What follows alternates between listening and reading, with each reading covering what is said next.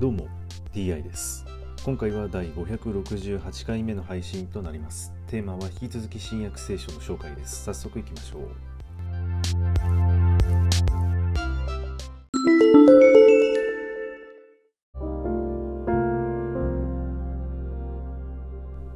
新約聖書第567回。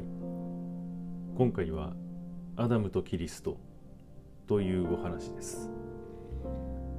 このようなわけで一人の人によって罪が世に入り罪によって死が入り込んだように死はすべての人に及んだのです。すべての人が罪を犯したからです。立法が与えられる前にも罪は世にあったが立法がなければ罪は罪と認められないわけです。しかしアダムからモーセまでの間にもアダムの違反と同じような罪を犯さなかった人の上にさえ死は支配しました。実にアダムは来たるべき方を前もって表すものだったのです。しかし恵みの賜物は罪とは比較になりません。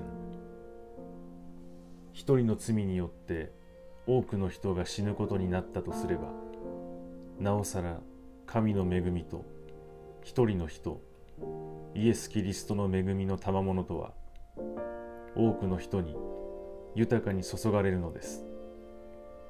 この賜物は罪を犯した一人によってもたらされたようなものではありません。裁きの場合は一つの罪でも有罪の判決が下されますが恵みが働く時にはいかに多くの罪があっても無罪の判決が下されるからです。一人の罪によってその一人を通して死が支配するようになったとすればなおさら神の恵みと義の賜物とを豊かに受けている人は一人のイエス・キリストを通して生き支配するようになるのです。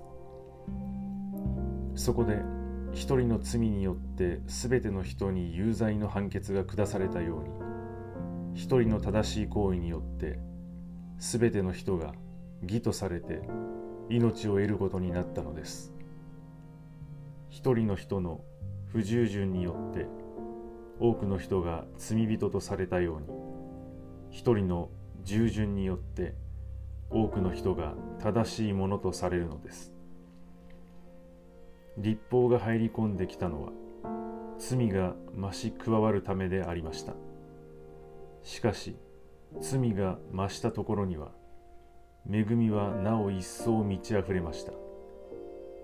こうして罪が死によって支配していたように恵みも義によって支配しつつ私たちの主イエス・キリストを通して永遠の命に導くのです。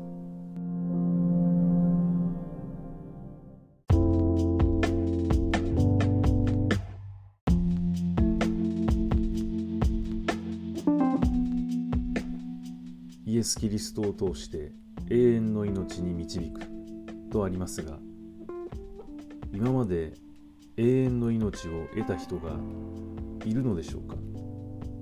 誰が永遠の命を得たことがあるのでしょうか？そんな人がいると思いますか？はい、今回はこれで以上です。また次回もどうぞよろしくお願いいたします。それでは。